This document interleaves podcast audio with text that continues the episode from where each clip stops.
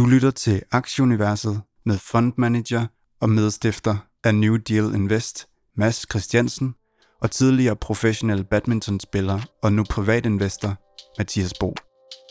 Velkommen til Aktieuniverset.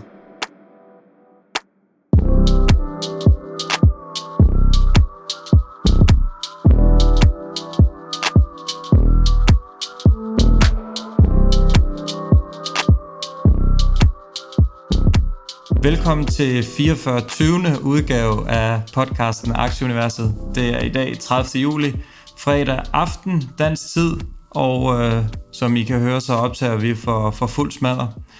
Vi har i forgangne uge været en tur op af regnskabernes Mont Ventoux, og det går vi selvfølgelig dybt med her.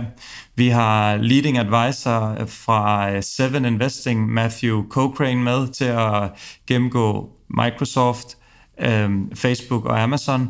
Mads og jeg, vi tager os kærligt af Apple, Google og Tesla. Så jeg synes heller, vi må komme i gang. Og Mads, hold da op en uge. Har du haft, at din Quartr-app, har den været rødglødende? Ja, fuldstændig. Der har simpelthen været så mange regnskaber, jeg har læst og lyttet. Quartr er ny. Så der er en del af regnskaberne, der ikke kommer op så hurtigt, som jeg har været nødt til at læse dem i den her uge for at kunne følge med. Og så mærker jeg virkelig, hvor irriterende det er at skulle over i browseren og rode med at få det afspillet der og sådan nogle ting. Så jeg glæder mig rigtig meget til, at de får, at de simpelthen bliver større og får tingene automatiseret mere. Sådan er det altid, når man er en startup. Fordi det er bare meget bedre at høre det i en app, end at høre det i browseren, hvor den glemmer, hvor man er kommet til og sådan noget. Altså, jeg hørte Marley Spoon regnskabet i dag. Jeg var ved at gå fuldstændig nuts, fordi at den stoppede hele tiden op, så mistede den forbindelsen, og så skulle jeg starte forfra på den, og så på en dårlig forbindelse og et eller andet. Jeg ved ikke, der er åbenbart langt til Australien. Jeg forstår mig ikke på sådan noget, men man er bare blevet så vant til, at det skal bare fungere. Og det gør det derinde, når først det ligger derinde. Så ja, sådan er det. Hvis vi lige tager en lille rundtur på markederne, så kan vi lige starte på indeksniveau, og nu har vi selvfølgelig så ikke lige det sidste fredag lukket med i USA, men S&P den ligger i et 0-minus-marked. Dow er en lille smule plus, Nasdaq er nede omkring 1%, og DAX'en den er 0-minus. Den 10-årige rente den er faldet en lille smule til 1,225 for at være helt præcis lige nu fra sidste uge, hvor den var 1,235. Så har det været en god uge at være kryptoinvestor. Det er bare masser af champagne ned på en eller anden beachbar på Kreta, og så bare skyde den af der. Bitcoin ligger i skrivende stund lige under 40.000, Ethereum omkring 2300. Det var en historie i startugen her, at Amazon ville til at acceptere BTC som betaling. Noget, der så viste sig ved sikkert at være helt sandt, eller i hvert fald ikke bekræftet fra deres side. Så, men det startede med at sætte gang i opturen, som så holdt videre, og et godt rull. Jeg tror, den er Bitcoin op 20% fra sidste uge, hvor vi sendte. Bedre mærke i, at Pinterest, den her, man kan kalde det billede-app, inspirations ting til diverse ting, om man skal have nyt halsbånd til hunden, eller man skal male sin væg, så kan man gøre den. Den får en ordentlig gang tæsk i dag.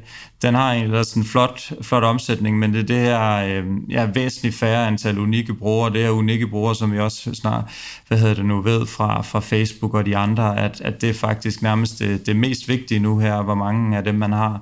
Det var dårligere end forventet, og PT ligger den underdrejet med en 18%. Og så er vi jo også inde i det her palaver ude i Kina, der fortsætter lidt, hvor de her undervisningsapp vil de gøre gratis, og de her tech vil de er i gang med at gå i hovedet på os. Det betyder, at nogle af de her lidt større tech, de virkelig har taget en ordentlig tur ned. Den her Baidu, Kinas svar på Google, den er nede i, den var nede i 153 i tirsdags, så nu har den så lavet et lille rebound, men generelt ser det tungt ud. 20% nede for måneden. Alibaba var også nede i 180 i tirsdags, så den kom så lidt tilbage, ligger i 195, 14% nede for den seneste måned. Tencent har også fået tæsk, 20% nede for den seneste måned. Jeg sidder altså og er en lille bitte smule urolig for det her, Mads, fordi det skulle ikke, jeg skulle ikke helt tryg ved, hvad der foregår. Og det, jeg sådan er lidt bange for, det er, at det her det kan skabe sådan en dominoeffekt, der forplanter sig til andre sektorer og lande. Hvordan ser du det? Jamen fuldstændig enig. Altså vi så det jo i tidligere på foråret, da der var sell-off i kinesiske aktier, der var der en fond eller to, der måtte om på ryggen og have kunstig åndedræt og hjertemassage og sådan nogle ting. Og det kan man godt komme til at se igen. I mandags handlede Sea Limited lige pludselig 11% ned. Og det var sådan helt oplagt, at der blev solgt ud af Asien ETF'er og fonde, som har fokus på Asien, hvor at deres kinesiske holdings bliver ramt, og så begynder investorerne at tage deres bets ud, og så skal man til at afvikle det hele, hvis det er en ETF. For fonden er det måske mere med, at de er nødt til at tage noget risiko af bogen, når det er sådan, at de begynder at tabe på nogle af deres positioner.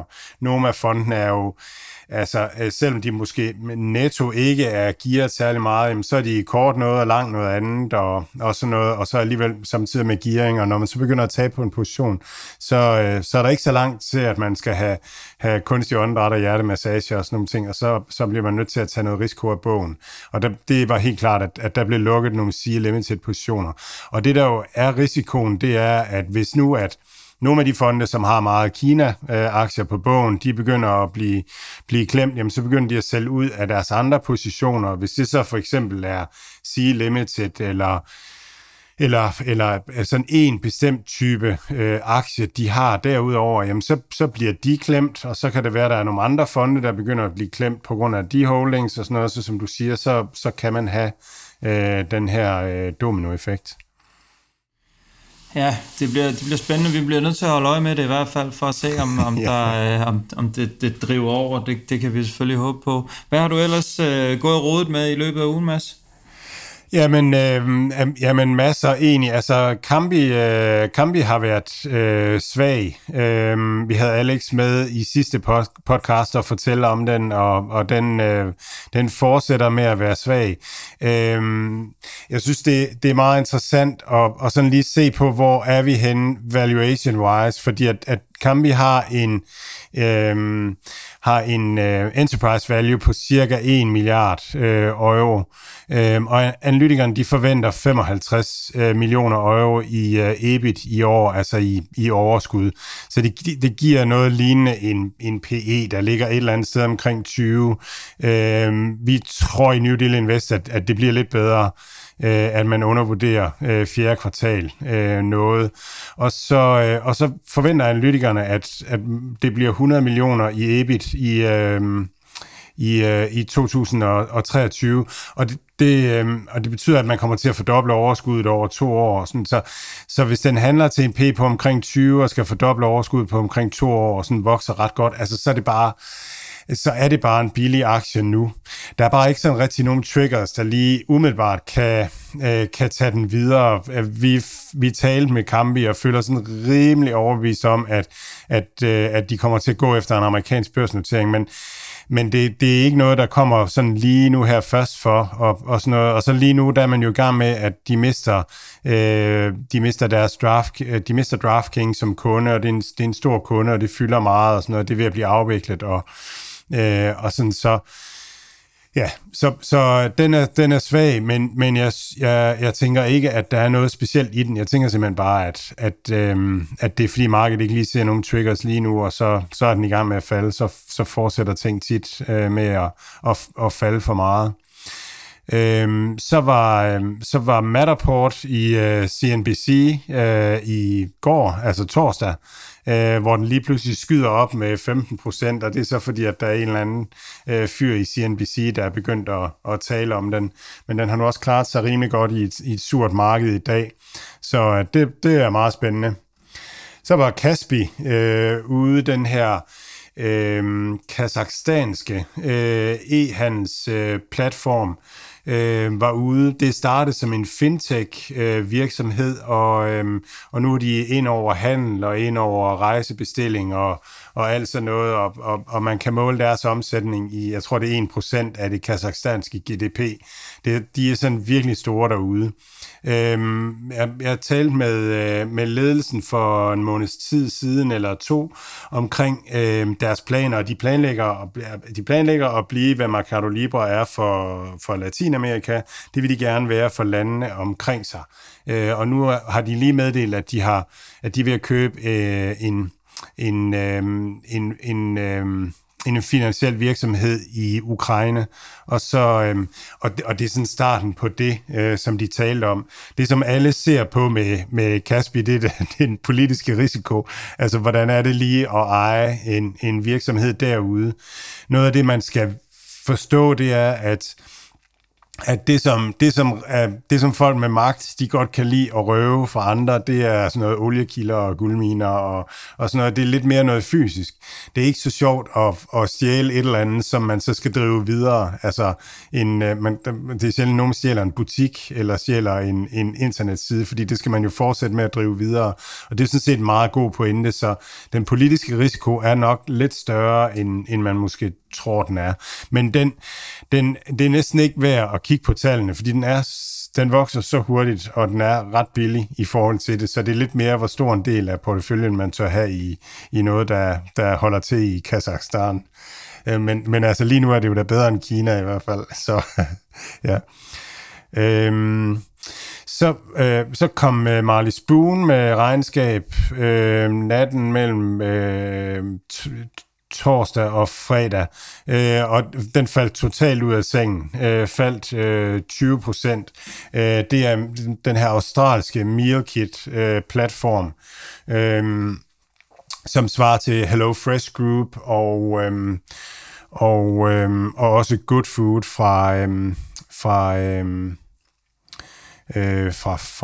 fra Canada. Ja, og de har 10% omsætningsvækst, og det tror jeg er lavere, end man sådan havde håbet på. Og de siger, at de forklarer det med, at rigtig meget af deres omsætningsstigning i Q2 sidste år, det var sådan corona-betinget, at folk bestilte simpelthen nogle flere. Dem, der abonnerede på kasserne, de bestilte nogle flere dage og sådan nogle flere kuverter og sådan nogle ting, Så hvis de korrigerer for det, så har de egentlig stadigvæk en pæn omsætningsvækst, når de sammenligner med Q2 sidste år. Så har de en 37% brugertilvækst, og det er faktisk ret godt. Men det slår altså ikke igennem på omsætningen endnu. Så blev deres overskudsgrad noget lavere end forventet. Og det skyldes dels inflationært pres. Altså de priser, de køber til, er blevet dyrere, og de giver prisstigninger til kunderne, men det er ikke helt nok. Så de har problemer i USA. Der har været nogle ting omkring vejr og så videre. Der er gået ud over en Texas-facilitet derovre, så de har ikke kunne køre den. Og så har de haft mangel på arbejdskraft i USA. Og det var sådan, jeg var helt, da jeg læste det, var virkelig overrasket over at høre det. Men Amerika har haft sådan et unemployment-program under covid-19, som har gjort, at det har faktisk været svært for en virksomhed som Marley Spoon at få arbejdskraft. Jeg synes også, jeg læste Amazon snakke om det under deres earnings call. Og så har kvinderne været rigtig meget på vej ud af arbejdsmarkedet derovre, åbenbart for altså, at passe børnene nu, når skolen og børnehaven var lukket. Så fuldstændig mindblowing, at man midt i, at rigtig meget er lukket ned, så faktisk kan have problemer med at få arbejdskraft nok, men det har de haft, og det har stækket dem. Så på den måde er... Så derfor forklarer de den her nedsatte EBITDA-marginal, som de har haft. Så var der meget snak om markedsføringsudgifterne i Q&A-sessionen, og hvad de kommer til, og det, jeg synes, folk har lidt forkert fat i det. Altså, sådan en virksomhed som Marley Spoon, når de erhverver en kunde, så ved de jo, hvor meget de kommer til at tjene på kunden i den anden ende, fordi det er en digital virksomhed.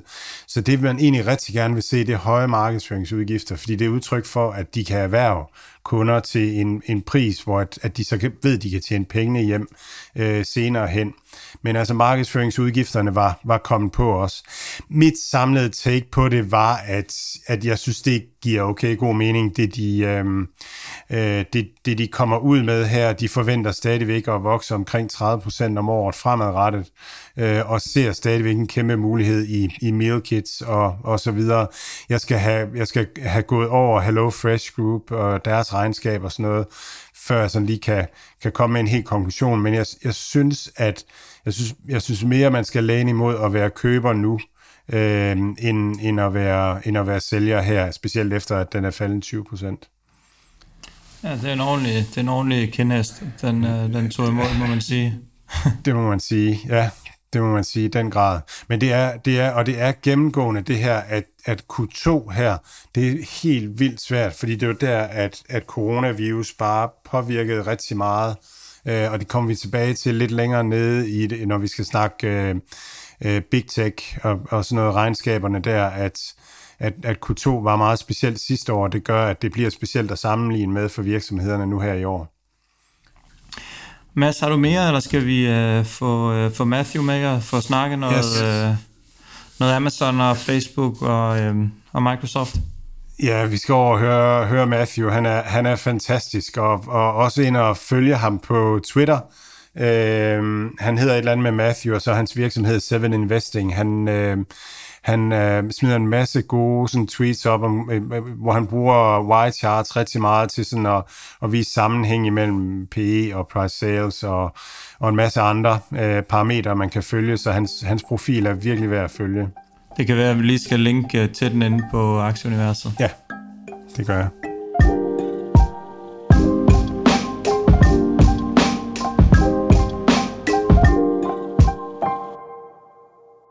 This podcast is brought to you in collaboration with Quartr. Quartr is an app for your phone that makes it a lot easier and user-friendly to consume investor relations material on your phone. In the Quartr app, it's very frictionless to access the investor relations side of a listed company and to find and listen to the latest earnings report or investor presentation. This might not sound as much, but once you try it, you realize how much better it is. Before Quartr, I used the browser on my phone to consume investor relations material. This meant that I had to fill in personal info to access, in example, webcasts. When playing a sound file, the sound file would stop when I exited the browser window to work in another app. The browser window would forget where I came to if I paused playing for too long. On the contrary, Quartr Audio Player is the same user experience as Spotify. The Quartr app lets me play the earnings report whilst browsing the slides from the earnings report. I can switch to another app to take notes or plot things in my calendar without stopping the audio. It remembers where I got to, even if I don't come back until a week later. It all works smooth and perfect exactly because it is an app. Quartr is spelled like Quartr without the E. Quartr. And it can be downloaded for free on App Store and Google Play Store. Matthew, thank you so much for joining us today. Yeah, it's fair to say that it's been a very interesting week for us as stock geeks. But before we come to the main event, please tell us a little bit about Seven Investing. Well, thank you so much, Mads and Matthias, for having me. First of all, Mads, I've enjoyed your coverage on companies like Sea Limited for a long time, so it's a real pleasure to be here with you. And yeah, it's like definitely a busy week, right? A lot of big tech earnings. I'm a lead advisor at Seven Investing, where subscribers get our monthly stock recommendations, which we transparently track against the S&P 500. So like when on the first of the month, our recommendations for that month are released. These are recommendations meant to be long-term holdings, not like a quick trade, but to hold for the long term. And they're transparently tracked against the S&P 500 when we make the recommendations.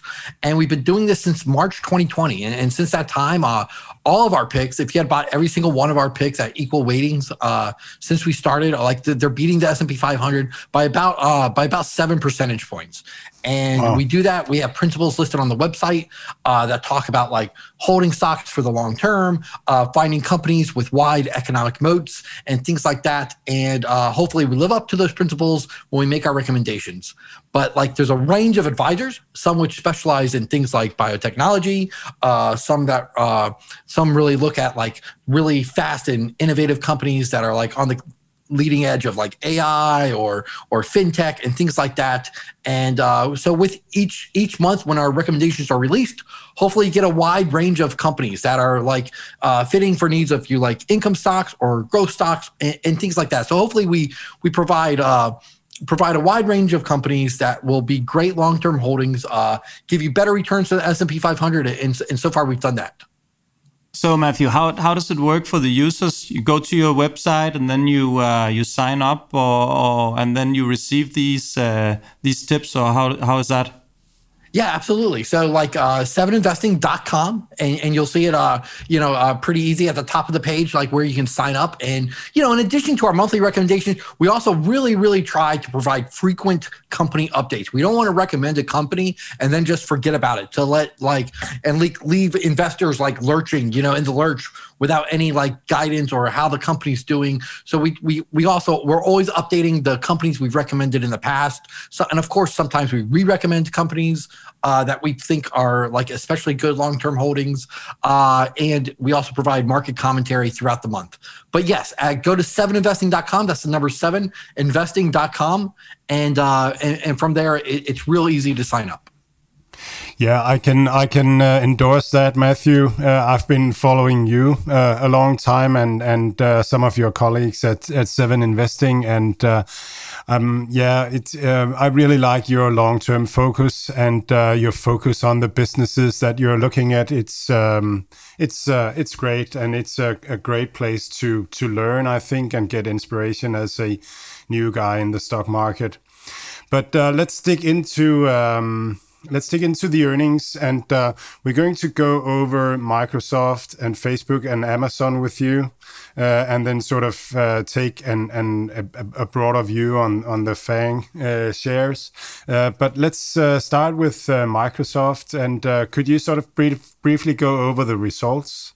Yeah, absolutely. So look, I mean, the incredible thing here, I mean, I think these big tech companies are just spoiling investors. And even though the stock price can go down after earnings, I mean, these are just incredible companies. So when you're talking about Microsoft, you're talking about a $2 trillion company growing. It grew revenue this quarter at 21% year over year. Its net income was up 47% with an operating income margin of 41%. I mean, that's just incredible.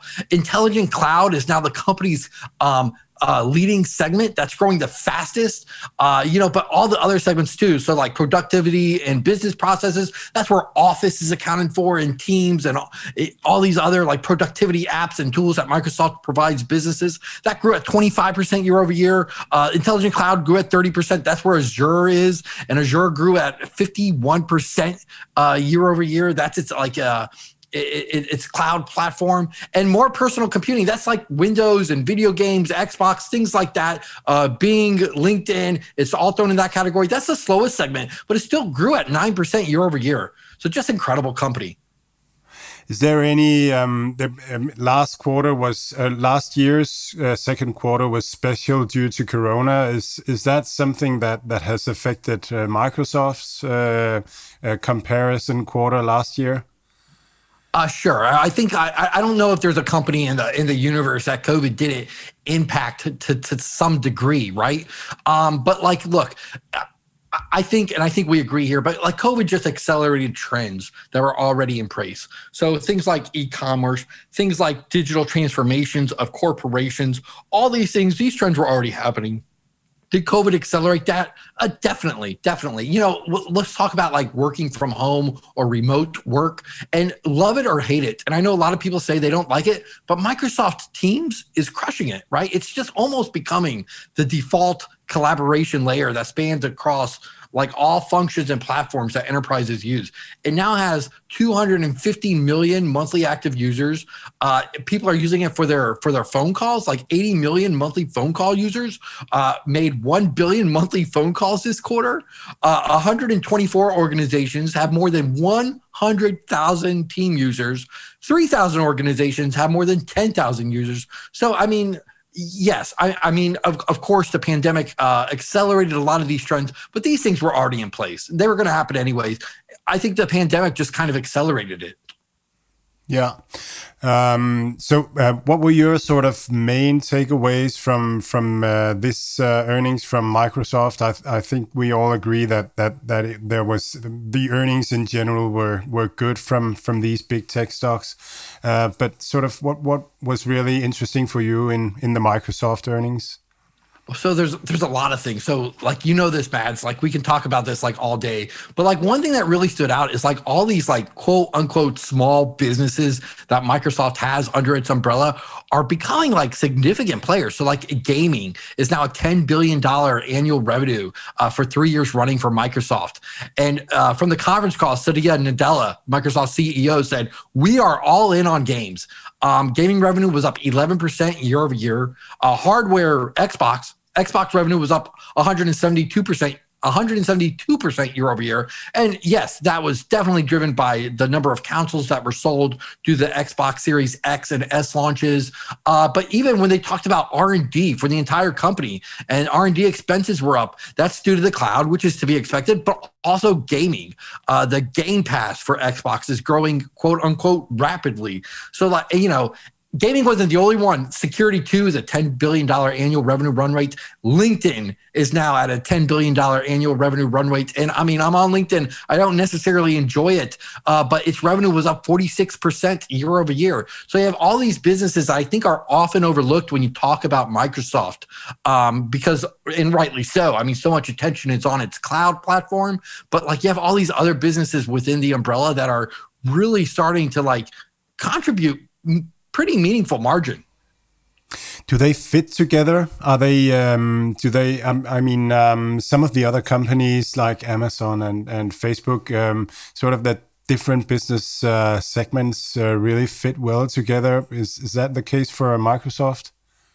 Well, I would say for their enterprise, like on their across the enterprise, like businesses they have, absolutely. I think LinkedIn is the perfect social media platform for a company like Microsoft because so much of its emphasis is on enterprises. And so LinkedIn is kind of like your professional, you know, it's almost like your professional social media network, you know, where you can put on your, it's almost like your resume now. It's almost like a living resume on the internet.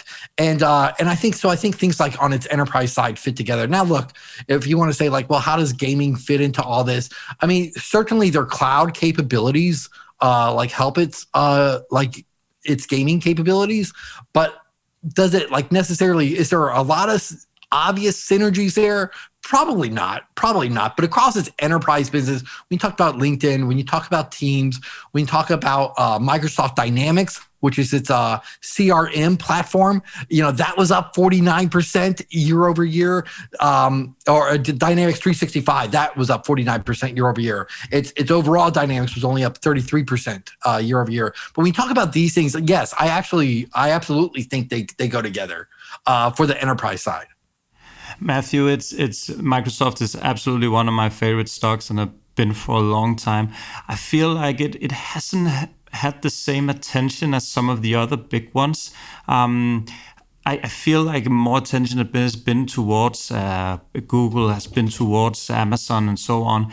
But this stock has just done so amazingly well for the last 10 years. Like if you look at the curve, I know it's the same for some of the others, but it's just amazing. And it's just like having all these add-ons, as you said, some years back, they didn't have the cloud, they didn't have the gaming and all these things, but they just keep finding these hidden gold mines. Do you see it the same way? Yeah, absolutely. And I mean, I think it's a bonus, right? That it doesn't get the same amount of attention. I mean, when you hear about regulators talking about these big tech companies and they're too big and they need to be broken up or they need to be fined, thankfully, Microsoft is not in that conversation as much as some other companies. And I think that's a good thing. I mean, they're just quietly doing what they're doing. They have obvious competition on the enterprise side, which I also think is good because it keeps the regulators off. But of course, they just have very high switching costs. And a lot of enterprises, they run everything they do digitally through Microsoft. And, that's a great place to be, but to your point, like over the last year, its stock price is up 40%, and it's just, it's almost like you said, a very quiet 40% year over year in the last year. But that's, it has just, I think over the last 10 years, it's up something ridiculous, like almost 1,000%, and of course that was coming off some lows 10 years ago. They definitely had a very low valuation, but long-term shareholders have been rewarded great with this company. It's a very quiet company, but that's good for the regulation side because you don't have all these noisy headlines like you do, again, with some other these big tech companies, but like they're just quiet and they just quietly deliver every quarter. Yeah, they're probably also not such a big threat to politicians because they are not sort of public in the same way. LinkedIn is a different media for politicians. Matthew, your take on Microsoft long term. We really like to think long term in this podcast. I know you do as well. So, what do you think are sort of the main optionalities that we'll see, and sort of the main concerns as well? Well, so let's just. I loved on the conference call, one of the analysts was basically like, well, hold on. These growth rates and these margins, they're not sustainable, right? And Seti and Nadella was basically like, look, 5% of the world GDP is tech spending right now, and that's projected to double. And he said, I think that doubling will happen in a more accelerated pace. And so when you think about that, like what companies are best positioned to benefit from that trend. And that's just this huge trend. And Microsoft, it's got to be at the top of that list. And I mean, of course, there's other companies, of course. And we're going to talk about some of them.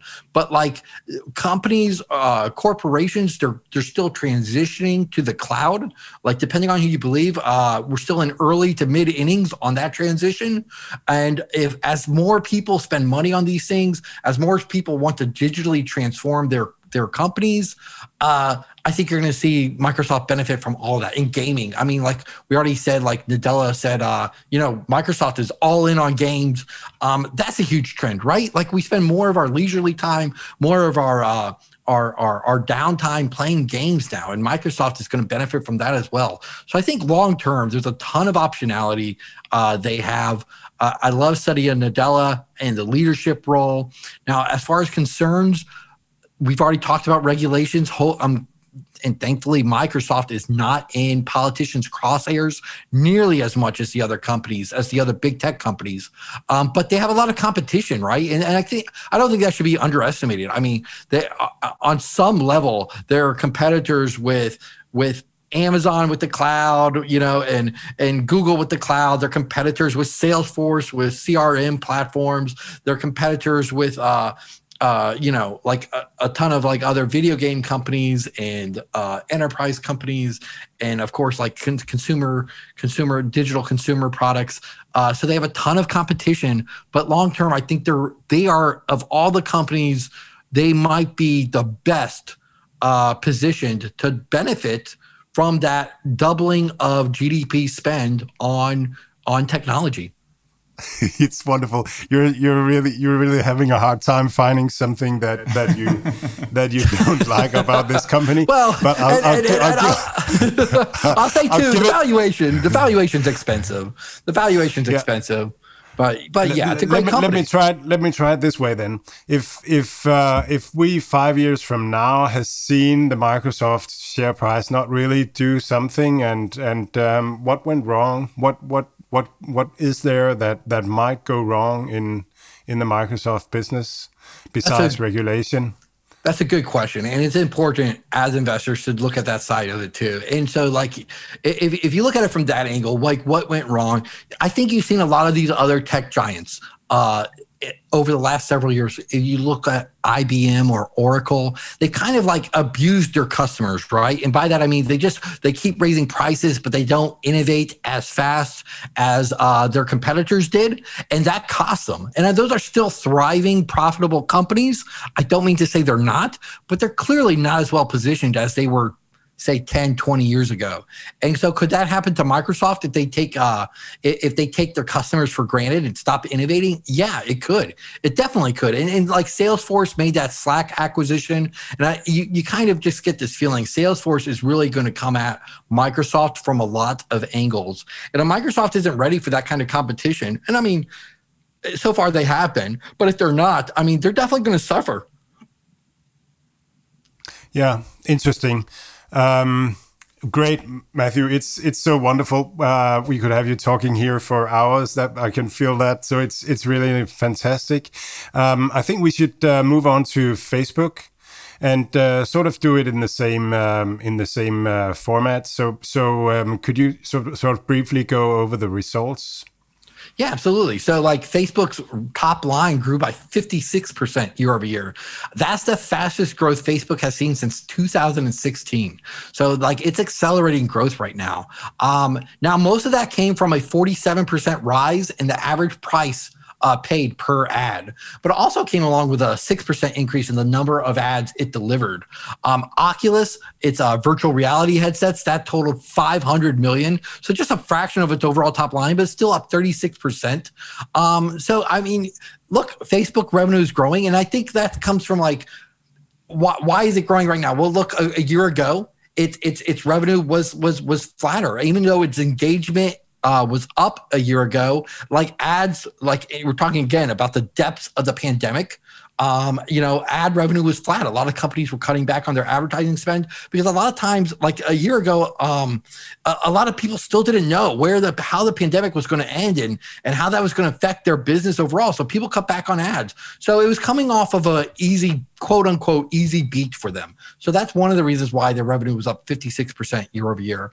But they're really benefiting from just a huge trend, a huge shift from advertising dollars being spent on linear platforms like TV or radio, and they're all being moved digitally. And we've seen that in other companies when they reported the last week or two, like Snapchat or Twitter.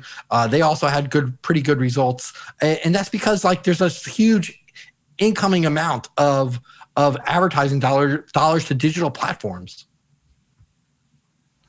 Yeah, exactly. So, and even if you look at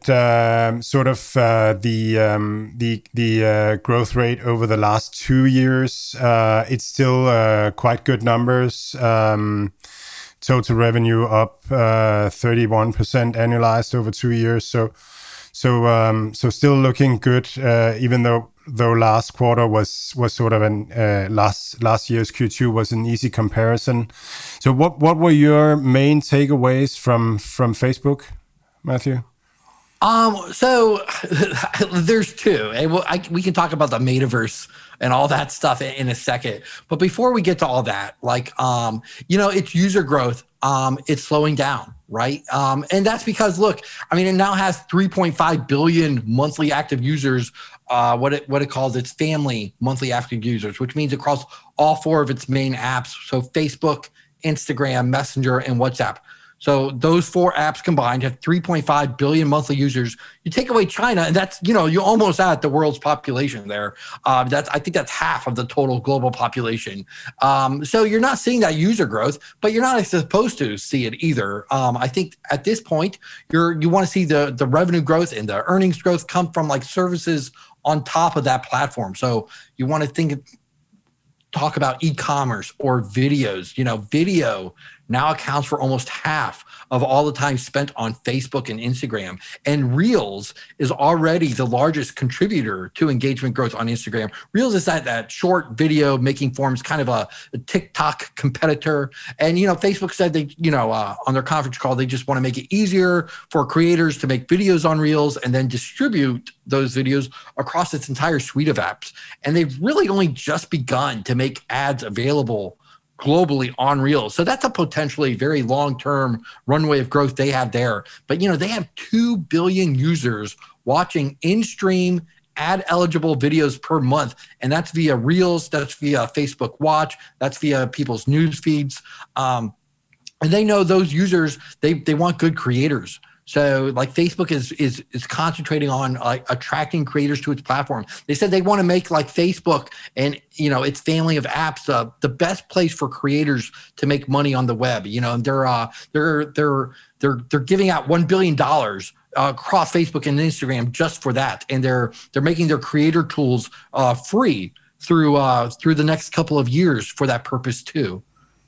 I've got a couple of questions actually on video for you, Matt, because Matthew, first is whether how Reels is doing. It's not sort of the first time that Facebook tried to do something and it didn't catch on. Do we know if it's going to be a TikTok competitor and how it's doing? So they didn't give exact numbers, so it's hard to say on a lot of that. I can go by my 15-year-old son when he says he'll watch like 3 good videos on it, and then he says they send him some random video that has nothing to do with him, and he doesn't know why they sent it to him. I think they still have work to do on their algorithm there. I think they're going to get there, though. Judging by their comments on the conference call, they seem pretty committed to Reels right now. I don't think this is going to be something they abandon. I think they realize this short-form video content is here to stay, and they want to have a presence there. So I think they're going to try real hard to make a presence there. Yeah, it makes sense. So it's an opportunity for them, but it could also be a problem for them. I think maybe this could be one of the reasons that the advertising price is up. I think it was up 47%, right? Because they don't have so much content that they can content consumed that they can present commercials on. Could you talk some about that? Well, I think, that's something you talked about. Like as far as video goes, if you just think about the logistics of it, when you're scrolling down a news feed for Instagram or Facebook, it's real easy to show a lot of ads, right? You could, I can be scrolling on my feed and see several ads in a matter of seconds. Things that I might, if I'm interested in, I could click. Now on a video, you're watching a video, and just going by the logistics of watching a video, you can only insert ads between videos. I mean, it's hard, to like, you're not going to take something like Reels where it's a short form video. You're not going to insert an ad in the middle of that video. So the way those different types of content are consumed, it's going to be harder for them to get more ad impressions through forms like video. So if videos now, if that's now accounting for half of the time spent on Facebook, and you're going to see like their number of ad impressions, it's going to grow a lot slower than the price of their ads for sure. Matthew, some of these other problems that comes up when you talk about Facebook is this update on the new iPhone, the software update. Could you just talk us through what is going on there? What is the issue? So sure, yeah. So about a year ago, Apple said they were going to update their iOS and what they call the IDFA. And man, it's escaping me right now exactly what that stands for. But basically, what it means is that like in the past, if you were if you're an iPhone owner and your apps could communicate with each other, so Facebook would know get information, draw information from the other apps on your phone. Now, you could go into your phone settings and opt out of this, but a lot of people don't do that. Well, Apple changed it so that now you have to actually opt into that. And so again, one, not many people are going to opt into that, right? Like you just see that message pop up on your phone or you get into your settings. You're not looking to like make it easier for all these companies to know more of your information. I think that's a very a natural thing for users to do. Now, so that being said, so Facebook now has, and all other apps, by the way, they all have less data to target ads at you and to sell you ads and to sell you services and things like that. They just have less data. Now, Facebook was very, I almost want to say dodgy when asked this question. They're just like, well, so far it's in line with our expectations and that's accounted for in our guidance. They didn't really give you too much color beyond that. And I wish they had, but like Facebook has been kind of dodgy on this for a while. Now, I would say as a shareholder, am I too concerned about it? No, because these advertisers, who still has the most data, right? And Facebook is one of those top digital properties that is still going to have the most data about their users, much more so than other apps and things. So if you want to target ads at consumers, like Facebook still probably has, of all the digital properties, like they got to be one of the digital properties that knows the most about their users. And so I think advertisers are still going to go there. I don't think it's going to hurt them too much, but management hasn't really said yet. And I do think it is a bit of a headwind. Also, when they're going to have more of their earnings via e-commerce, they are going to be able to sort of get around the IDFA. They're going to be able to. It's not going to be a problem when it's a sale. So I think there'll be a lot of ways around it, eventually. Yes, yes. So they definitely they want to get more. If they can get more of their revenue from different things other than targeted ads, then that's a way for them to circumvent like these kinds of problems, right? And also it talks about like why they want to own like hardware so bad. And like, they keep talking about VR and AR and the Oculus and their efforts there. And one of the reasons they want to own the hardware is so they can have control over their platform. And right now, Apple has a lot of say in how they can make money and data they can get. But if they own the hardware, then they kind of own their own destiny. So it kind of shows you why they're so big into the Oculus. And like, they know they need to pivot.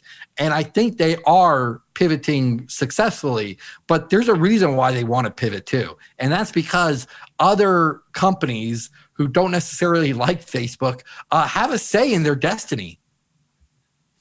And Matthew, what about all this regulation thing now? You're just like, you briefly touched it. Is that a concern? Because for me, it seems like, I know you can't compare it to China, but like it's really like the hot potato in China right now, all this regulation. And I know that the eyes in Europe is also on these issues about these data protection things and so on. How do you see this issue?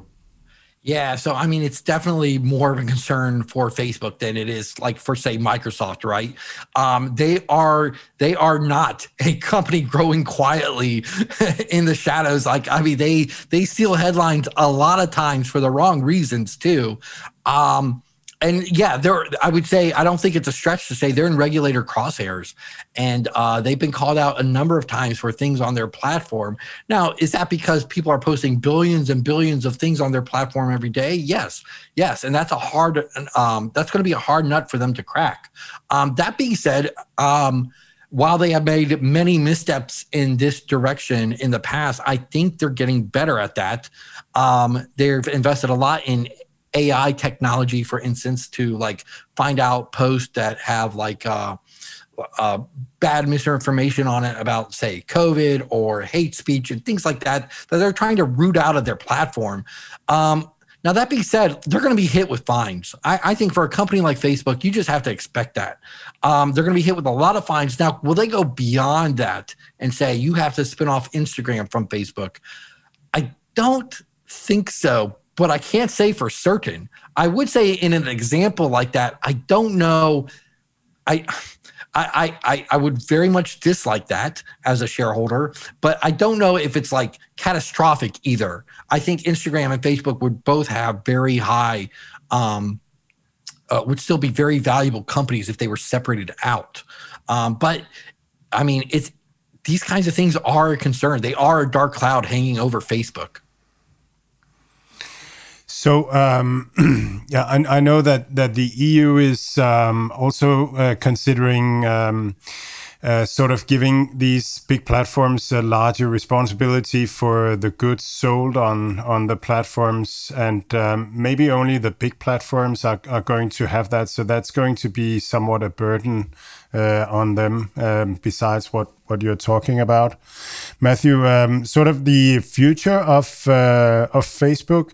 How do you see it if we look 3 to 5 years ahead? What do you see coming for shareholders, both on the optionality side, but also on the concern side? So let's just talk about the metaverse, right? Because this came up 20 times on this quarter's conference calls. All right, so let's just start off by saying this is far from certain. This is a very long-term goal for Facebook and Zuckerberg. This is nothing that's happening right away. But Zuckerberg has this vision for the metaverse where it's going to be a digital set of I'm going to try to explain it the best I can, guys, all right? But it's like going to be a digital set of experiences where people gather for social experiences, for playing games, but they're going to be gathering digitally. And you know what? So I'll say this, like it was brought up on the conference call, for instance, like, hey, isn't this thing, this sounds like it's going to cost a lot of money. We did our own projections, and what you're describing is going to cost about $5 billion a year. And Facebook basically came out and said, yeah, it's going to be billions of dollars a year. However, I would say on the other end of that, that if it is successful, if the Oculus can be its own VR/AR platform with mass use, there could be a lot of profits on the other side. And I don't think, I guess what I mean is like he was talking about avatars. Everybody has their own avatars, and they would spend money for avatar accessories and clothing and things like that. And then there's games within the metaverse that you can play that are going to be more immersive than games that you have on your screen, or other kinds of digital experiences that are going to be unique to this kind of platform. And if it gets to that, it could be very profitable. Now, what I will say is one of the advantages of having a Mark Zuckerberg as your CEO is he's only 37. He's only 37, and he's been at Facebook for a long time. And when he talked about how he wanted to get there, it really matched the same playbook that Facebook and he used for Facebook and Instagram, which were both, I mean, I don't have to say this, but that's been wildly successful. He's like, look, right now, there's not going to be any monetization in this kind of thing. We're just trying to get our Oculus headset out there at the cheapest price possible. We want to get like good games on the platform. We just want to build up experiences on the platform and slowly build it up without even talking about monetizing it until it reaches a large mass scale. So can he get there? I don't want to bet against Zuckerberg. So I'll say we'll just have to see. In the medium, that's a very long-term thing, though. In the medium term, I just think you want to watch like e-commerce. Let me throw out this example on the conference call from the other day. They talked about this thing that Walmart did with Ree Drummond, who's a host of a cooking show called like the Pioneer Cooking Woman, and she hosted a video on Facebook. And sponsored by Walmart about all these things that she uses for cooking, and Walmart sells them. And Walmart, because Facebook's platform, got data on everyone watching this video. And then Walmart was able to send communications and target ads at all these people saying, hey, look, we know you watched this video. You might want to buy this. And so things like that, Facebook has some very interesting synergies. It can get going with e-commerce that other platforms don't necessarily have. So things like that will be worth watching medium term. Very long term, though, look, Zuckerberg, he seems pretty sold on this metaverse future. Yeah. Yeah, very, very interesting. If we do the same drill and say that share price is not really higher, I find it so hard to imagine. But let's say it's not higher in 5 years, and it was not regulation. What went wrong? Oh, if it's not regulation. So I will say, that would probably be my number one answer, though, is regulation. I will say this, like, I think Facebook's moat would be network effects, right? Which just means that the more users that come to the platform, the more valuable that platform becomes, because now you have more people posting, you have more people liking posts, you have more people engaging. And the more that happens, just the overall value of the platform increases. And I think that's an incredibly strong economic moat. However, if people started leaving the platform, that could also almost work reverse, because everybody who leaves the platform makes it less valuable. And you could almost like, it could almost like start having this like avalanche effect where if people did start leaving, like it could, that could accelerate other people leaving. I don't think that's going to happen. Obviously, I mean, I'm a shareholder, so hopefully, obviously, I don't think that's going to happen. But it's something to watch. I mean, after everything it's been through, users haven't left. So I would say at this point, everybody knows to deal with Facebook. Everybody knows when you post something, it's not private. But I don't think people go to Facebook for privacy. But if things got so bad on Facebook that people started leaving, that could accelerate other people leaving. And I would say that's probably what went wrong. Matthew, let's move on to Amazon. As we speak, they're hit up pretty hard. Just tell us what is wrong with them. Right, sure. I'm going to tell you why things aren't as bad as they seem. But like this was like a headline on CNBC. Amazon posts the third $100 billion quarter in a row, but still misses expectations, right? Its revenue grew to $113 billion in the quarter. In the quarter, that's a 27% increase year over year. But it was a slowdown from last year. Again, though, like think about what was happening last year in the pandemic. So last year, people were home. They couldn't go to the stores and they were buying things off of Amazon, right? Like they were home and just ordering things off the internet. And especially for like consumer staples that they might necessarily have gotten off Amazon before that. So revenue skyrocketed last year. And this year it was only, quote unquote, only up 27%. But its net income exploded. And there's things that I think are really that bode. But let's talk, still talking about the revenue growth and the guidance. They only guided for, quote, 10 to 16% year over year growth for next quarter. And I think that is like the main thing that spooked a lot of people. But I thought the CFO did a really good job walking this during the conference call. But of course, you know, people just look at the headlines. But on a 2-year basis, that growth is still going to be in the range of 25 to 30% on a compound annual growth rate. So I think what's better is to look at this 2-year growth rate, because COVID made a lot of things bumpy. And, you know, you're going to have like, again, depending on what side of the spectrum a company is, like for physical retail or e-commerce, they're either going to have like quarters that look really good this year because it's going to look like fantastic year over year growth, or it's going to look a little light because last year it was much. And obviously Amazon is heavily on the e-commerce side. So I think to smooth out that lumpiness, to look at a 2-year growth rate. And you see that's 25 to 30% year over year growth. I mean, that's incredible. I think. And I was going to say something else, but I forgot. But like, that's pretty incredible growth. So, you know, I think to look at the 2-year basis is better than just looking at the lumpy 1-year growth. Matthew, if you look at I was looking for the GMV. Because what you see is that the where Amazon is a retailer, that's not really growing very much. But it was a hard comparison to last year's second quarter because everybody was buying online in that quarter. So the growth there is low, but their 3P marketplace is growing, and that's sort of the future. But they don't disclaim their total GMV, do they? No, I don't think they do. I don't think they do, Mads. Because that would be kind of interesting to sort of get a feeling of how the total sales on the platform is actually moving. Yeah, but I will say this. So I think you're onto something too. You look at their online store growth, and that was up 13%. You look at their physical store growth, that was up 10%. So you see, like, I mean, those are like, especially obviously the online store growth, right? That's like their really, really big segment.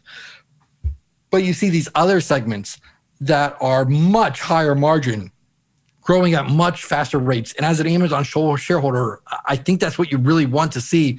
We talk about AWS, like Amazon Web Services, its cloud segment. That was up 37% and $15 billion in the quarter. So, you know, AWS is now almost a $60 billion revenue, annual revenue, and with really high margins, growing at 37%. Advertising was $8 billion this quarter. It grew 83% year over year. 83%, that's really high margin revenue. It's subscription services. So that's mostly going to be like Prime subscriptions and things like that. That was up 28% year over year. And by the way, they added 50 million Prime members over the last 2 years. So basically, since the pandemic started, they've added 50 million Prime members. Prime members are much better at coming back to the website and ordering off of it, making more frequent purchases. And obviously, the subscription fees they pay, I think Amazon still holds a lot of pricing power there. So when you look at when you break it down by segment and where their growth came from, I think that's very encouraging for shareholders. Matthew, Amazon is still not operational in Denmark, but I use it quite frequently in Dubai. And for me, this growth and everything, and it's due to the pandemic that people were buying stuff from home. Yeah, obviously, it's correct, but for me, it's become a habit to Amazon it, so to speak. So if I'm in Dubai, and you can have delivery of all sorts of things. They come. If something wrong with the product, you just call them again within an hour or so. They come to your apartment, pick up the parcel, and all these things. Now, it's a habit for me. Why would I go back and change? Why would I use time to go to some mall and buy something if I can know I can just pick up my laptop and order it instantly? It's for me like, when you understand that you don't have to waste that much time on it, it's a really smart move to do. And I think that these growth rates they are talking so much about, isn't it more when it become habit? It's just like gonna stay that way. Yeah, absolutely, right? So, I mean, like I can just speak for myself. I mean, now anytime, my wife and I, we have 4 kids, and anytime they're invited to any kind of birthday party, the first thing we do, if we're going to say yes to the invitation, RSVP, yes to the invitation, the first thing we do now is go onto Amazon right away, ask our kid, like, all right, what is this kid like? And order a present right then. So, because we used to be like running out last second, trying to buy a present for, one of their friends or something for the birthday party. We make so many purchases now on Amazon. It's incredible. I think about my parents when they did Christmas shopping, right? Like they would do Christmas shopping. That was like several weekends that they would have to devote in December to going out to the malls, to crowded parking lots, fight long lines at every store to try to find gifts. My wife and I now, we sit home and just go to Amazon and you just click through it, at a leisurely pace whenever we think about it. And it's nothing. I mean, the month of December, I think we have 2 or 3 Amazon boxes on our doorstep every single day when we get home. Yeah. So one of the things that stood out was that the high margin parts of the business is growing fast, and the lower margin retail e-commerce part is growing a bit slower, and that should be okay. Are there any other sort of main takeaways for you from this quarter? Yeah. Like again, like I just think like that's probably the most important point. I would say like they've invested heavily. It even caught me off guard. I follow this company pretty closely. It's one of my largest holdings, and it caught me off guard how much they've increased their capacity. So they were talking about their capacity for unit volumes, for packages, like leaving their distribution centers has doubled in the last 2 years. And in the same amount of time, AMZL, which is its, Amazon Logistics, like its delivery arm, that capacity has more than doubled in the last 2 years. So like as big as this company was 2 years ago, it's doubled its capacity, its logistics and fulfillment capacity in that time. That's incredible. They're really positioning themselves. Again, just like we talked about Microsoft and digital spending, if you want to talk about e-commerce spending and just how that's going to continue to increase around the world in the years to come, what company is best positioned to profit from that or benefit from it?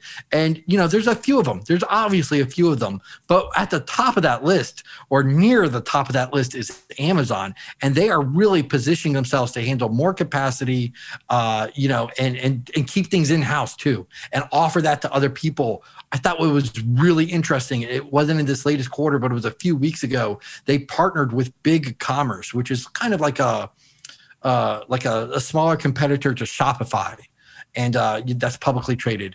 And what they said was basically Amazon will now be handling BigCommerce's fulfillment and delivery and logistics on the back end. So now they're taking money from these other online platforms for e-commerce, because at the end of the day, there's only so many companies that are going to be able to offer, People expect now their packages to be delivered within 2 days. That's just I can't speak for around the world, but in the US, that is absolutely an expectation. And there's only so many companies that can offer that kind of capability. And, you have a couple of big box retailers, maybe Walmart, maybe Target, stateside, Shopify, certainly, but there's only a few others. So when these companies like BigCommerce, they look at that and say, well, we can't keep up with this. We got to give our capabilities, or we got to give the back end of our business. We have to pay someone to handle this kind of fulfillment and logistics. There's only a couple companies to turn to, and the best is probably Amazon at that. And so that's who they turn to. So Amazon, I think that's going to be the next pillar of growth for this company. Their logistics. Yes, the logistics and delivery. Yeah. So I wanted to ask you about concerns, and maybe to sort of give you some inspiration, or I don't know. But I think that you talked about Facebook, that their attention is something that's going to be important for e-commerce in the future. Do you think that will be a concern for Amazon in the future? I have a little theory myself that they might turn into more of a logistics company in the future. So your thoughts on these things and maybe your own concerns? Sure. I would say I think you're going to start to see these big tech companies start to collide more, right? Because as they grow, they're just inevitably going to butt in on each other's territory, or traditional territory, so to speak. That being said, the online economy is growing, right? So not only e-commerce, but also just digital spending and gaming and all these different kinds of things, digital attention.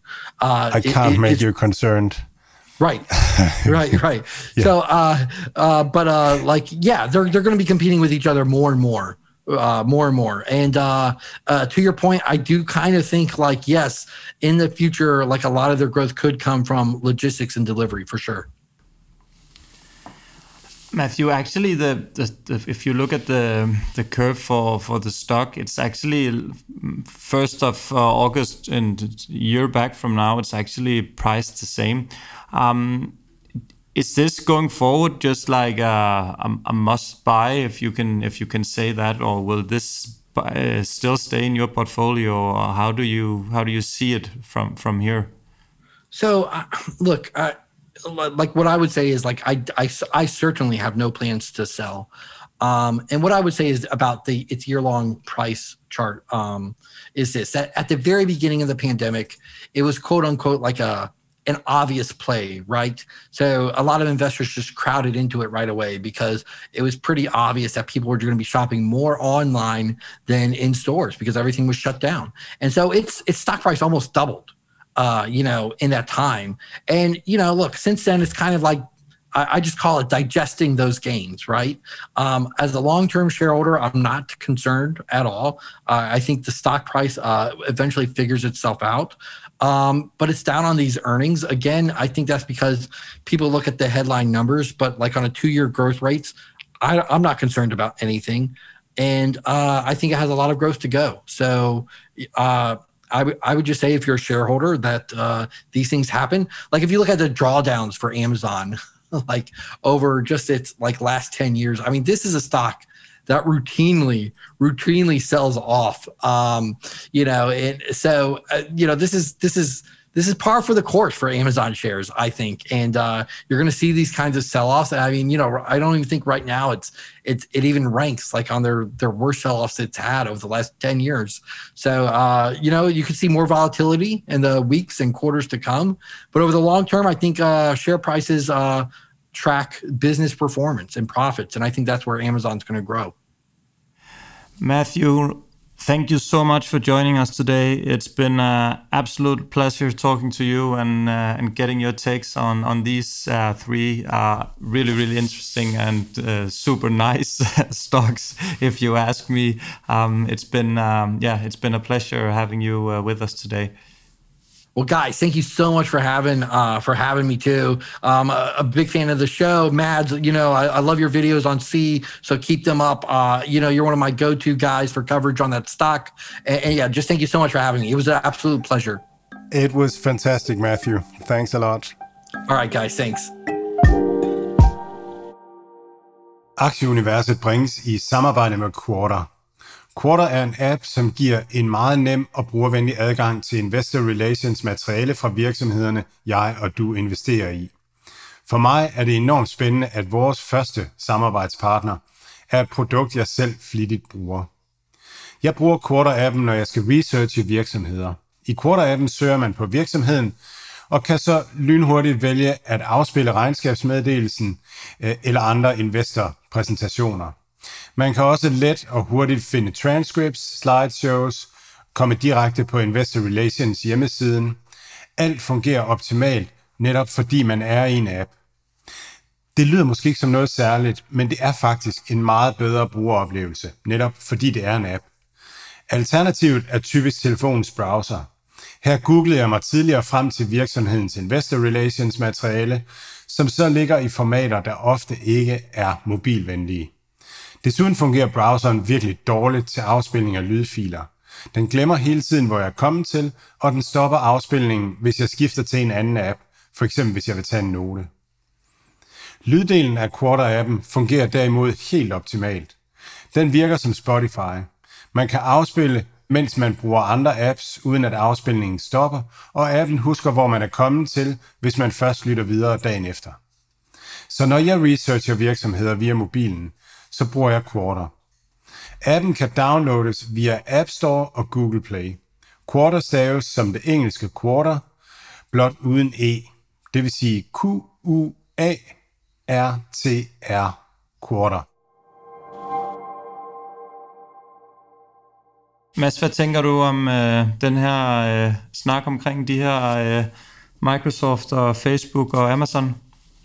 Jamen, jeg tænker, det, som jeg var mest spændt på, det var egentlig, hvad Matthew Hansen ville sige, var hvad skal man sige, deres akilleshæl. Og det han hele tiden svarede, det var sådan ud fra det her, at digital har udgjort 5% af verdens GDP, og er i kraftig stigning. Og jeg tror også, at vi er på sådan, at det bliver en stejlere og stejlere del af kurven. Det kan godt være, der bliver rykket lidt frem og tilbage her i forbindelse med, at verden har været igennem en pandemi.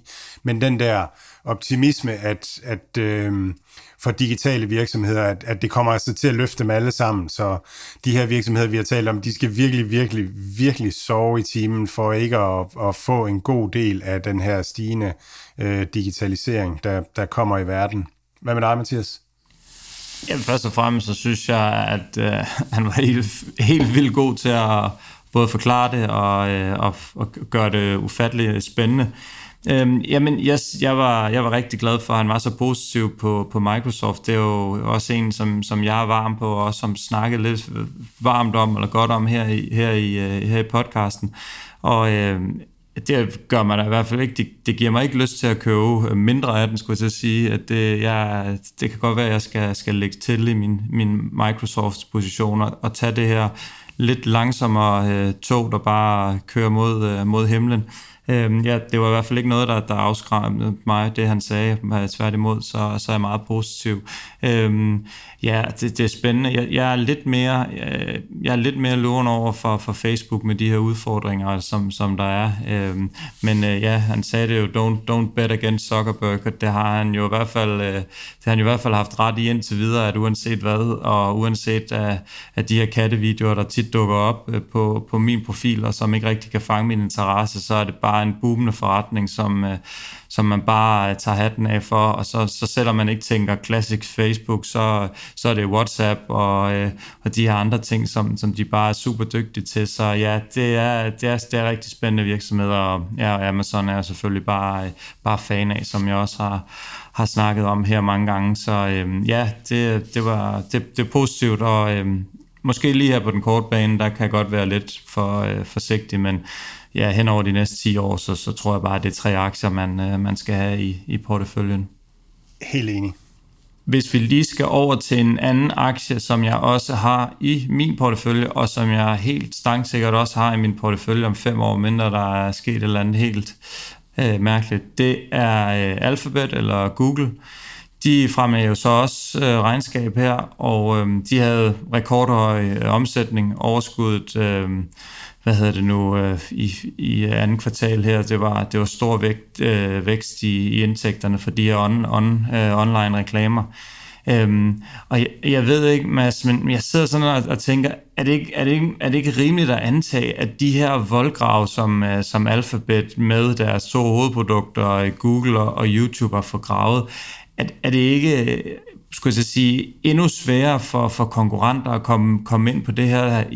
Vi snakkede om de andre gange med Apple, og det her med, at jeg også sagde, at man nok havde en Apple-telefon om 5 år.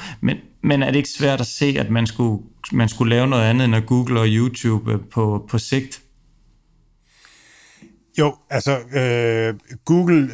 Google-funktionen, søgefunktionen, den det er klart den bedste. Og noget, der var sjovt, jeg blev mærke i, det var, at de havde opfundet noget, der hed MUM, og det var sådan en forbedring af deres algoritme, så den blev, jeg tror, det var 1000 gange bedre end den gamle algoritme, som var sådan, den gamle, der var saftsus med god. Men nu har de så forbedret den endnu mere, og det giver jo bare en endnu bedre voldgrav. Så de har det der dataforspring og AI-forspring, som gør, at det bliver rigtig, rigtig svært at gøre noget ved. Og YouTube buller bare derudad, og klarer sig virkelig godt, vokser hurtigt og er rigtig stor. Men det der, altså, det var en af de ting, som jeg tog med, det var det her med video. At nu bruger folk halvdelen af deres tid på Facebook på video. Så der er sådan et skift til video. Og det er jo det, Zuckerbergs sådan creator-økonomi handler om. Det er, hvordan monetiserer man, hvordan sætter man reklamer på video, hvordan kommer det til at fungere godt. Og der tror jeg, at Facebook har en rigtig stærk position, og måske stærkere end Google har. Fordi YouTube er bare sådan, det er lidt noget andet end det der hurtige. Så det, men altså, søgefunktionen, vi vil altid gå til Google først, så de har altid starten. De har os altid fra starten af, når vi er på nettet. Selvom regulatorerne siger, at de ikke må bruge det, så bliver det svært at undgå, at det bliver en fordel fremadrettet. Hvis jeg lige skal sige det der med sidste års Q2. Det vi så i Q2 i 2020, det var jo, at Google og Facebook, deres annonceomsætning faldt rigtig meget, så deres vækst year over year er rigtig stor i år, og sådan unaturligt stor, fordi sidste år var meget nem at sammenligne med. Derimod så e-handelsplatforme, som der hvor Amazon sælger direkte til kunderne, det var et forrygende Q2 sidste år, så det bliver svært at sammenligne med, eller det har været svært at holde op imod i år. Så på den måde bliver det lidt svært. Og det man så kan gøre, det er at sige, hvad har hvad har vækstraten så været over de sidste 2 år samlet? Fordi så har man ligesom fjernet sidste års coronakvartal. Og derfor Facebook har den været 31% omsætningsvæksten over 2 år. Og Amazon har den været sådan cirka 35%, Google cirka 26%. Så de ligger der og vokser de der 30%, tror jeg man skal regne med, over de sidste 2 år. Og så er der blevet rykket lidt rundt på det på grund af corona. En anden af de store drenge, Apple, de var selvfølgelig så også ude med regnskab, og det var noget, der slog analytikernes forventninger med længder. Primært drevet omsætning af iPhones til landet, altså på 39 milliarder US$, og der var forventet 34 milliarder. Altså, selvom der kommer en ny iPhone snart. Altså. Ja, så folk bare ude at købe. Så var ude, inklusive mig. Jeg har købt en af de der mini, som fungerer ganske fint. Det er bare imponerende, men stadigvæk så var det ikke helt nok til at gøre analytikerne tilfredse, og aktien den satte sig lidt i eftermarkedet, og den er også lidt nede i dag. Hvad tager du med for det regnskab, Mads? Jeg synes, det er svært. Altså lige, og det er svært, hvor de skal hen, og det er også en af dem, der godt kan blive ramt noget af regulation, tænker jeg, et eller andet sted ned ad vejen, fordi at de har det her lukkede økosystem, eller den her vertikale integration, og det får de nok ikke lov til, men det er jo helt vildt, som de performer. Jeg tror, det var det bedste Q2 nogensinde, og de bliver ved med at have rigtig høje marginaler, og de har været ramt af problemer med at få, altså der har været chipsmangel og så videre, og alligevel så har alle deres linjer et nærmest et rekordkvartal, så ja, så Apple de eksekverer bare rigtig, rigtig godt. Hvis jeg sådan skal sige én ting, som jeg sådan tænkte på, da jeg gik alle de her regnskaber igennem, det var, at når man hører Apples og Microsofts regnskab, så er man simpelthen ved at falde i søvn. Fordi det handler om, hvor mange penge de har tjent, og hvor mange penge de regner med at tjene næste kvartal, og hvad bruttomarginalerne er, og så videre, og så videre, og så videre. Jeg ved, Alex Hark, han vil sidde og smile over hele 5 år, og synes, det var det mest spændende, han længe har hørt. Jeg synes, det er dødkedeligt. Når man kommer over til Facebook og Tesla og Google også i det her kvartal, synes jeg, altså, så snakker de om alt det, de skal bygge, og alt det, de skal opfinde, og alle de problemer, de skal løse ude i verden, og sådan nogle ting. Så det er virkelig sådan en kulturforskel, og det har også det smitter af på analytikerne, når de sådan spørger, hvad spørgsmålene kommer til at dreje sig om. Og Zuckerberg, han var jo helt i metaverse, sådan, vi skal bygge metaverse og så videre. Og så er der nogle analytikere, der sådan begynder, som Matthew også snakkede om, ikke? Hvad kommer det ikke til at koste? Og så videre. Men jeg tror, der er en pointe også med Facebook-regnskab, eller Facebook, at de er simpelthen nødt til også at hensyn til regulatorerne og sige, at det her, det var godt nok overraskende godt, men næste kvartal, der tror vi altså ikke, det bliver særlig godt. Og så bliver de nødt til også at investere en masse penge for, at det ikke ser for godt ud, fordi at ellers så tror jeg, det bliver en rød klud i hovedet på mange analytikere. Men jeg tror bare, at det er et buy and hold, alle de her selskaber. Der er det her search i digital, som kommer fra de her 5% op til 10% eller mere hen ad vejen. En anden trend, det har været, at i og med, at verden åbner op, altså så bliver der mere socialt igen. Og det snakkede Snapchat om, at nu her, hvis den her Delta-variant sådan ligesom fik fat igen, så kunne det godt blive et problem for dem. Fordi at når folk var hjemme og sådan noget, så var der ikke så meget socialt. Så de fungerede egentlig bedst, når folk var ude og opleve noget, hvor de, altså, så snapper man lige. Du gør ikke, Mathias, jeg gør heller ikke, men det er der mange, der gør, når der sker noget i ens liv. Og jeg tror måske også, det er det, vi ser over i Pinterest, at nu her, hvor verden bliver mere social igen, jamen så er det de sociale medier, som klarer sig godt, og sådan en opslagstavle der, det var mere sådan en, man sad og hyggede sig med, mens man var deprimeret over, man ikke kunne komme nogen steder uden at skulle testes. Ja, det tror jeg, du har ret i. Kan vi ikke lige nå at runde Tesla også, lige at høre, hvad de havde set til det? Jo, altså Tesla vokser 100%. Og så... Ja, jeg var inde og lytte på dem, og jeg synes, det er mega spændende. Og det er også jeg har faktisk købt en lille smule nu, og nu vil jeg bare holde mine Tesla-aktier. Jeg så Ernest Kaplan havde et tweet ude, ham vi havde med på et tidspunkt også i podcasten, og hvor han regnede på, hvad Tesla skulle vokse, for at det gav 15% afkast. Og han kommer frem til, at den skal vokse cirka 50% om året, for at det er rimeligt, at man får 15% afkast med den valuation, man kan have om 5 år. Og det er sådan, altså, det er bare sjovt lige at se det gå igennem og sådan nogle ting, og så... Og så bliver det jo bare det vildeste gæt, altså fordi det kan være, at de vokser 100%, og det kan være alt muligt andet. Men det, jeg synes, der er i det, der er så mange optionaliteter i Tesla, at det, at man bliver førende på at lære energi, og at man... Ja, også at man i hvert fald har teten på elektriske biler, og man har teten på selvkørende teknologi også. Altså, der kan simpelthen komme så mange forskellige virksomheder og forretningsben ud af det.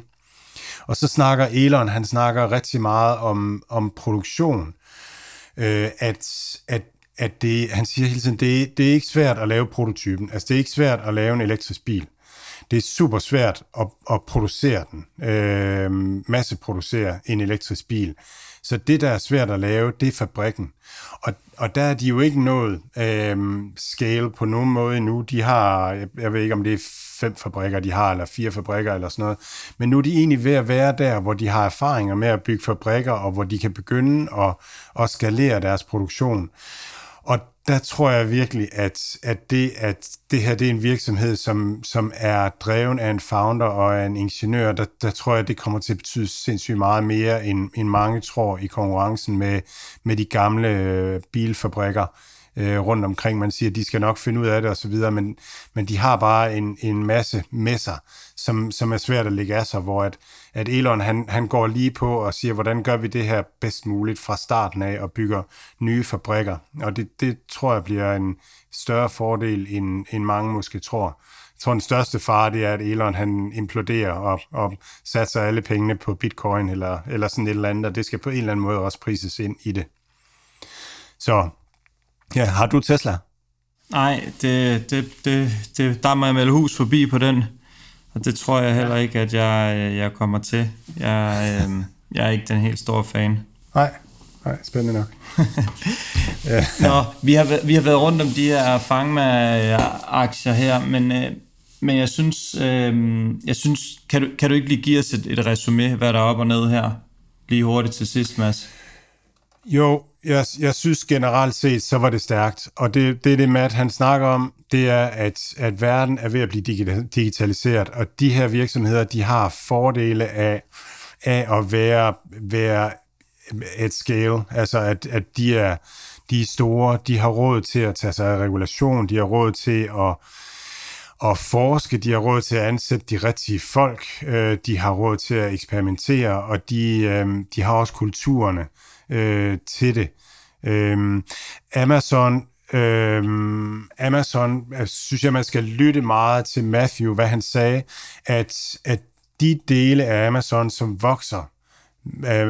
vokser mest, det er de dele, der har en høj bruttomarginal. Og den del af Amazon, der ikke vokser så meget nu, og som havde en svær sammenligning fra Q2 sidste år, det var deres gamle retail-forretning. Og den har de ikke særlig høje bruttomarginaler på.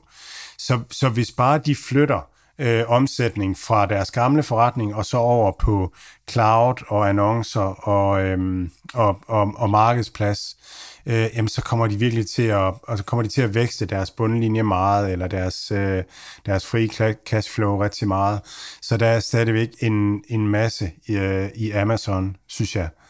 Og jeg synes, Facebook var fænomenal. Altså, Facebook handler til en PE på de sidste 12 måneder, som er 25 deromkring. Det er fuldstændig sindssygt for den der virksomhed, som har alle de her forretningsben, og som investerer så meget i at forske i, og i at udvikle den næste digitale platform, og har så stort et reach til mennesker i en tid, hvor verden går digital. Altså det er simpelthen den nemmeste lang, der overhovedet er derude, efter min mening. Den er så sikker, og regulatorerne, altså de kan godt sparke dem over skinneben, men det bliver ikke noget, der gør, at det ikke er en god forretning, og jeg synes, den burde være 50% dyrere, sådan et eller andet sted i den stil. Ja, og Google, synes jeg, var positiv med, at de var sådan lidt... Det virkede enormt innovativt, det der var der. De snakkede meget om, hvad de ville bygge. De ville bygge AI, og de ville bygge også selvkørende teknologi, og de vil ind i e-commerce. Det har de rigtig meget fart med at komme i gang med, at man kan handle direkte de ting, man søger frem. Man lige så godt handle dem. Snapchat synes jeg virkelig også var spændende, og det var hele den her snak om, at reklameprisen er steget rigtig meget det sidste år, så det kører mega godt for Snapchat, og Snapchat er fremtidens sådan e-handelsplatform i mine øjne. Altså det kommer til at handle om attention. Det kommer til at handle om at have folks øjne, og der er Snapchat bare. Og så begynder Snapchat sådan at lave et økosystem med virksomhederne også. Nu kommer Louis Vuitton på og får deres sandaler på. Ej, jeg ved ikke, om det er Louis Vuitton, men et af de der luksusmærker kommer på, og så bliver deres sandaler modelleret, så man kan prøve dem på og sådan nogle ting. Så nu begynder de her brands også at komme på Snapchat og lave indhold til e-handelsdelen på Snapchat. Og man skal huske, at det at handle, det at gå i shopping mall, det er det, der har drevet Alibaba altså frem og drevet Amazon frem. Det er det, der har bygget de virksomheder.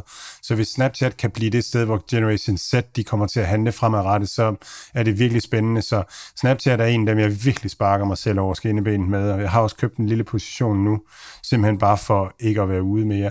Jeg kan ikke holde til det. Så ja, det var sådan lidt rundt om det hele. Og lige inden vi lukker ned for bulen i dag, kommende uge, hvad har du af spændende ting, der at se frem til der?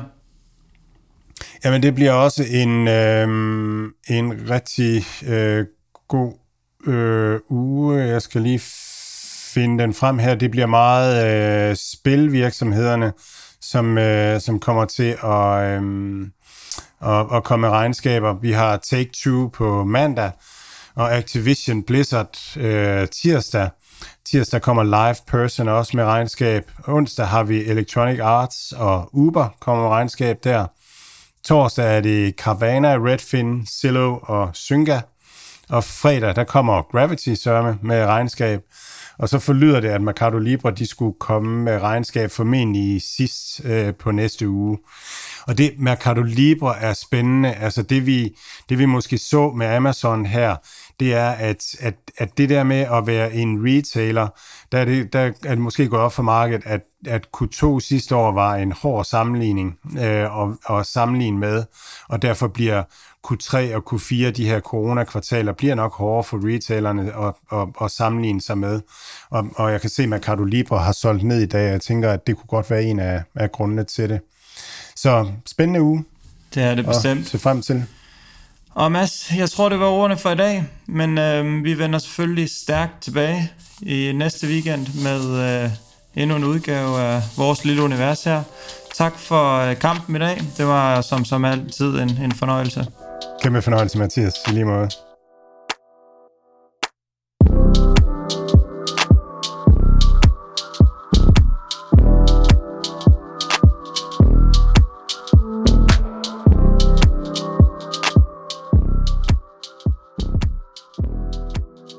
Denne podcast er ikke investeringsrådgivning, men vores lille aktieunivers, hvor vi ser på aktuelle nyheder på de finansielle markeder og diskuterer interessante aktier og strategier for vores investeringer.